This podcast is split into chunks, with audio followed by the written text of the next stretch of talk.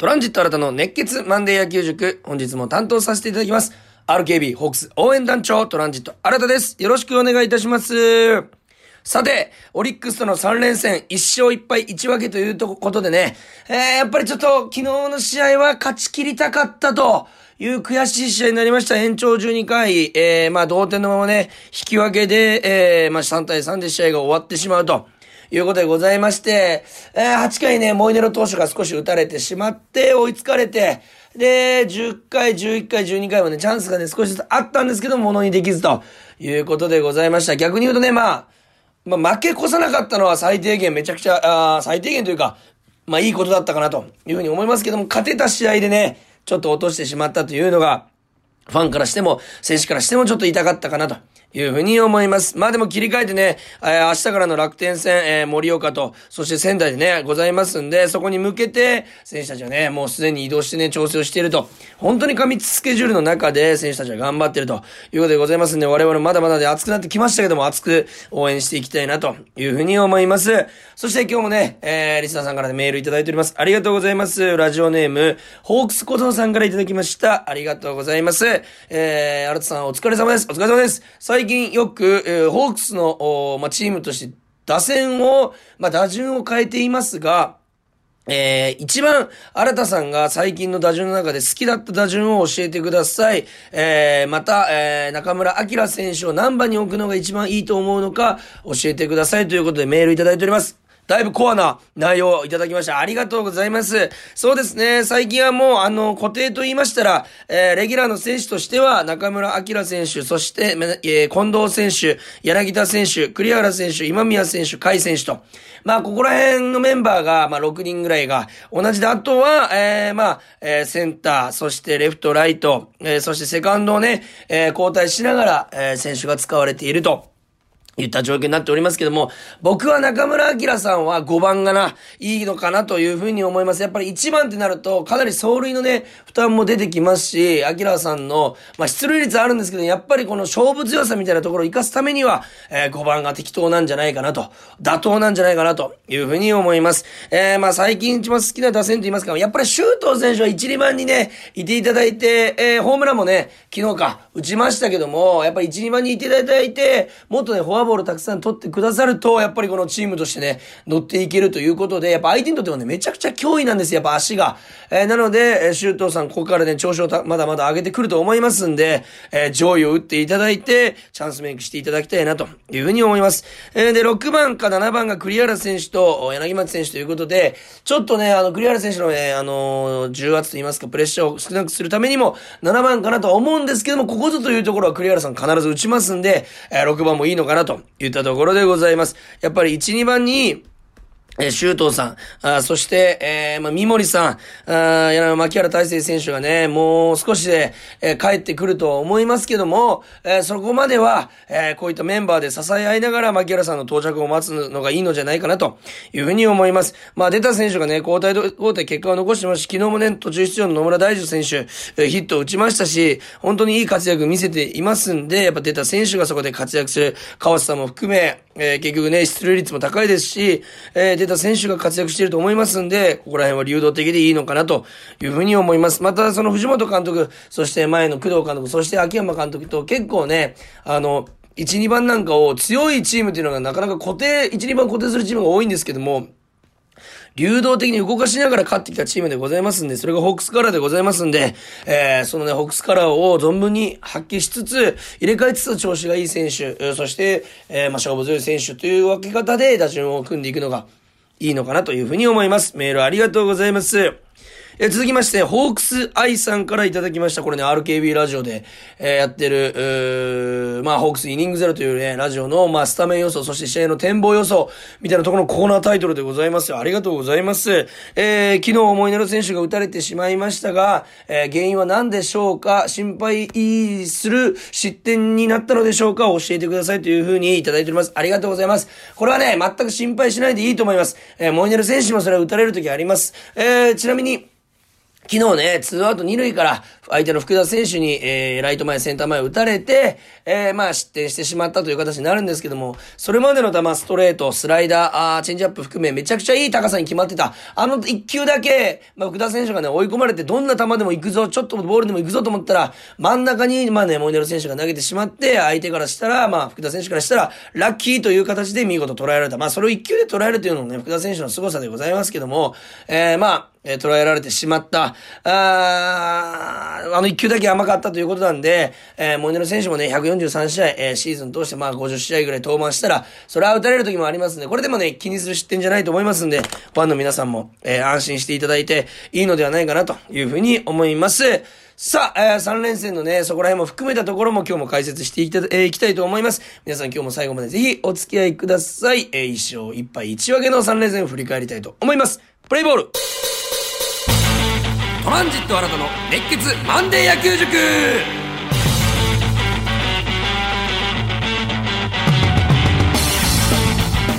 さあ、それでは金曜日の試合から振り返っていきたいなというふうに思います。まず金曜日ですね。えー、まあ、結果的にね、あの、先手を取ることができた素晴らしい一試合になったんじゃないかなと、えー、いうふうに思います。先発投手、石川修太投手でございます。まあ、本当にね、粘りの投球を見せてくださいました。ただね、5回で降りてしまったというのは本人も悔しい思いをしたと思うので、次はね、7回以上、応援投げてほしいなと思いますけども、5回91球5安打、えー、4四死球2失点ということで、四死球がね、減らしていこう、減らしていこうという中で結局ちょっと響いてしまって、球数の多さにもね、響いてしまってるんじゃないかなというふうに思います。ちょっとね、その後に投げた松本祐樹投手の失点もね、ちょっと気になる。最近ね、ちょっと打たれてしまったりとか、ランナーは出してしまう、フォアボールのケースも上がって、えー、増えてきてますんで、ちょっとね、開幕からの疲れが出てきてしまっているのかなというふうに思います。本来であればね、本当に安定感のあるピッチャー、ストレートの伸び、スライダーのキレ、コントロール、本当に素晴らしいものがありますんで、えー、本調子をね、取り戻してくれるのをね、我々ファンとしても待ちたいなと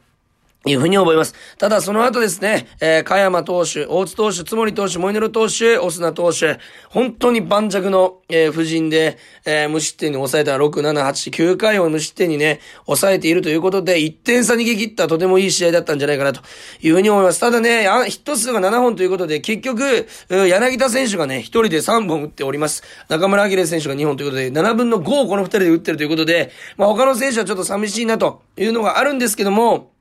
えー、まあ、柳田選手が一人気を吐いた試合になったというふうに思います。まず2回ですね、えー、柳田選手のね、9球粘って9球目に内野安打で失礼。本当に今シーズン、あの、足もね、よく動いておりまして、えー、怪我の心配もなくここまで来ているのが一番いいことじゃないかなというふうに思います。柳田選手が、えー、内野安打、触れているし、足も動いているということで、相手にとってはね、本当にあの、トリプルスリー取った時のような脅威が、まあ何年か経っていますけど、またあるんじゃないかなというふうに思います。本当に調子がいい。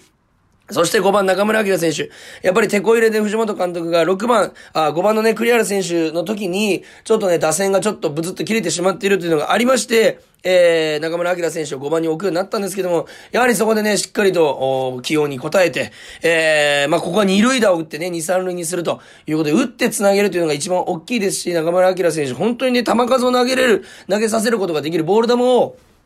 見極めることができるにもかかわらず、ここはファーストストライクをしっかり打っていくということで、まあ、捉えれる、捉えている確率がね、かなり上がってきておりますんで、つなぐ5番、えー、まあ、長打もありつつ、こうやってつなげる、打ってつなげる素晴らしい5番バッターじゃないかなというふうに思います。特にね、なんかこの変化球に対して、まあ、ちょっとね、飛び上がるようなと言いますか、えー、まあ、飛び上がると言ったらおかしいですけど、体を柔軟に使ってね、合わせるようなバッティングというのが今シーズン目立っております。スイン、フルスイングでライトスタンドに持っていく時もあれば、そういった変化球、緩い変化球にね、ついていって、センターから左方向、レフト方向に打っていく、そんなバッティングが本当にうまくできているんじゃないかなというふうに思います。そして6番の栗原選手がね、えー、ここもね、追い込まれてはいたんですけど、しっかりセカンドゴロで1点を取って、そしてその後でね、今宮健太選手がね、レフトオーバーのね、ツーベースを打ったんですけども、本当にあの、ファーストストライクをしっかりと振っていって、えー、今宮選手、打率こそね、上がってきておりません。まあ少しね、上がってきているんですけども、打率こそ3割ないんですけども、しっかりとね、えー、別開幕から別悪い感じはないと触れていて、ちょっといい当たりが正面ついているような感じになっておりましたので、ここからさらにね、えー、率も数字も上がってくれば、もっとね、今宮選手も乗ってこれるんじゃないかなと。えー、いうふうに、えー、思います。そして4回の表ですね、柳田選手、ツーランホームラン、あソロホームラン。本当に素晴らしいです。インコースとストレートうまくね、えー、スタンドまで運びました。入るかギリギリかなと思ったんですけど、やっぱ伸びますよね、柳田選手の打球は。あ大きな大きな追加点になったんじゃないかなと、えいうふうに思います。えー、その後のね、4回裏、しっかりと3位3者で凡退でね、抑えているのは、石川投手。本当に素晴らしいなと。いうふうに思います。そして5回、これ大きな追加点になりました。そしてまたね、あの、まあ、先頭のね、甲斐選手がね、7球粘ってフォアボールを選んで、そして、えー、フォアボール、えー、送りバントとかフォアボールでさらに繋いで、また、柳田選手が仙台のタイムリーヒットということで、本当に柳田選手一人のね、えー、まあ、打点と言いますか、あかなりね、試合を大きく運んだのは柳田選手のパワーが大きかったんじゃないかなというふうに思います。えー、得点はね、この5回のね、4点で終わってしまったんあですけども、その後ね、6、7、8、9回、あ、7、8、9回を無失点に抑えて、まあ、5回、6回で3点取られてしまうも逃げ切ったと。ただヒット数がね、相手の方が多いという試合になってしまいました。えー、まあ、ヒット数がね、すべてじゃないですけども、やっぱり連打とか、あヒット数が多いほど得点も上がりますんで、逆にね、えー、まあ、7安打だったら4点。えー、まあ、妥当な点数じゃないかなと。まあ、基本的にはね、10 10安打以上して6点、7点取っていくというのがまあ理想なんですけども、全試合そんなことがね、できるわけないので、まあ4対3、1点差をね、昨年、えー、まあ、えー、悔しい思いをしたオリックス相手に1点差のゲームをものにした非常に大きな試合になったんじゃないかなというふうに思います。そして土曜日、山本由伸投手相手にね、これね、本当に3回表3点取って勝ったんじゃ、勝てると思ったんですけども、はあ、やっぱりそんなにうまくはいかないということになりました。えー、負け投手はね、東山直投手になってしまいました。6回途中99 5失点ということで、フォアボールはね、2に抑えたんですけども、ちょっとね、ヒットをね、10本近く9本か、打たれてしまったという試合になりました。あまあね、そのめちゃくちゃ悪いわけじゃないんですけども、おし、峰井さんとのね、バッテリーで、えー、まあ、沖縄小学で、えー、全国制覇、選抜ね、全国制覇、そしてアジア大学でも組んでたバッテリー、えー、久々見れたのはね、感動いたしましたし、やっぱりアウンの呼吸というのはあったんですけども、オリックス打線がそれを上回ったと。お2回の裏ですかね、えー、先頭トングーさんのヒットから始まって、タイムリーヒット、タイムリーヒットということで ヒットを集められて3失点。えー、しかし3回の表ね、2アウトからまた中村明選手、まあ、ここは1番だったんですけども、中村明さん、そして柳町さんが10球目をね、粘って内野安打。で、フォアボール。それで満塁のツーアウト満塁作って、なんと山本由伸投手が押し出しのフォアボールをね、出すというシーンになったんですけども、なんとこれプロ7年のよし山本由伸さんの経歴の中で初の押し出し。確かに山本由伸さんがそこまで乱れるの見たことないし、山本由伸押し出しっていう解説も聞いたことないなと思ってましたけども、ここ、かなり柳田選手に対して、まあ、結構ね弱気な配球だったんじゃないかなというふうに思います。初球ストライク取ったにもかかわらず、えー、まあ、ストレートというよりはフォークとか、フォーク、フォーク、カーブ、フォークみたいな、ちょっとね、弱気なピッチングになってしまっていったんじゃないかなというふうに思います。そこをね、柳田選手のね、威圧感とか、え調子の良さもありますし、まあそこを1点をまず取れたというのはでかかった。そして何より大きかったのはその次のね、5番栗原選手のセンター前の同点タイムリーヒット。これね、落ちるフォークボールをしっかりと捉えて、山本由伸選手の足元に鋭い打球を打ったんですけども、やっぱりこの攻め時っていうのがね、野球の中には1、1、えー、1試合に3回ぐらいありまして、その攻め時に、まあ、得点を取れるかというのがかなり大きい試合を左右するものになります。そこでしっかりと栗原、え選手が、えー、結果を残したというのはとても素晴らしい。えー、まあ試合をね、優位に運ぶためにここでね、取られた後というのが、やっぱ山本由伸投手含め、全投手取られた後を絶対0点で抑えるっていうのを目標にマウンド上がってきてる中で同点にね、1点じゃなくて3点差を同点に追いついた。とても大きかったんじゃないかなと。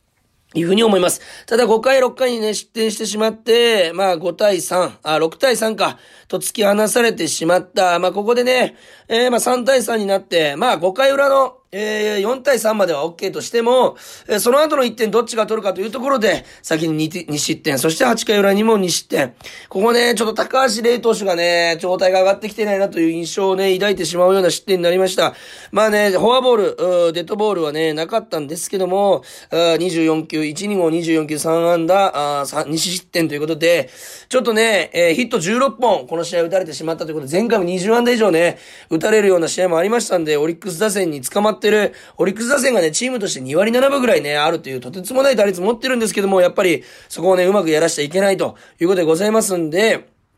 まあ、手こ入れが必要だ。あ、という中で、えー、日曜日昨日ですね、ママ、あ、母の日。びっくりした。ママの日って言っちゃいました。母の日。マザーズデーでございますよ。ね、勝利をね、届けたかったところでございますけども、引き分けということになりました。あ、まあ、先発投手、ガンケル投手がね、えー、やっとこのマウンドに立った、あそれをね、我々見ることができたんですけども、本当にナイスピッチングでした。何よりね、ストライク先行でボンボン打たしていけるというのがガンケル投手の持ち味なんですけど、それを存分に発揮してね、えー、7回途中111球2失点ということで、本当にね、一発目の登板で110球以上投げると思わなかったんですよ。90球、80球あたりで交代かなと思ったんですけど、ガンケルさんしっかりと投げてくれて、まあ、疲れもね、あまり見せずに投げてくれた。4回裏のね、えー、まあ、ツーベースから、そしてね、ライトスタンドへのホームランを、ちょっとこれは、あの、誤、誤算でございました。小田選手にしかも逆方向にホームランを打たれると思ってませんから、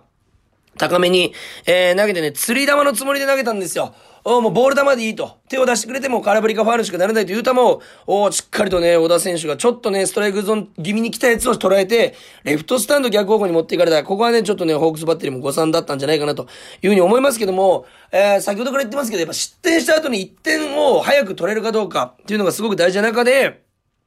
5回1点しか取れなかったんですけども、そのなんと1点がホームラン。しかもシュートさん今シーズン初ホームランということで、同点に追いつかなくていいんですよ。ここは1点でも取って、オリックスに傾いた流れをしっかり止める。これが必要なんですけども、シュートさんがワンアウトから、えー、ホームランを打った。しかも、えー、ワンツーということで、しっかりとね、ボ、あのー、バッティングカウントから叩くことができた相手のね、先発投手、山下俊平太投手でございます。大堀高校出身、本当に大切に大切に大切にオリックスが育ててきた投手。えー、ここに対してちょっとね、苦手意識をね、植え付けさせることができたんじゃないかなと。6回表の2点も含めて、えー、思います。ストレートも捉えましたし、カーブも捉えれたということで、やっぱり山下俊平太投手、えー、身長が確か190、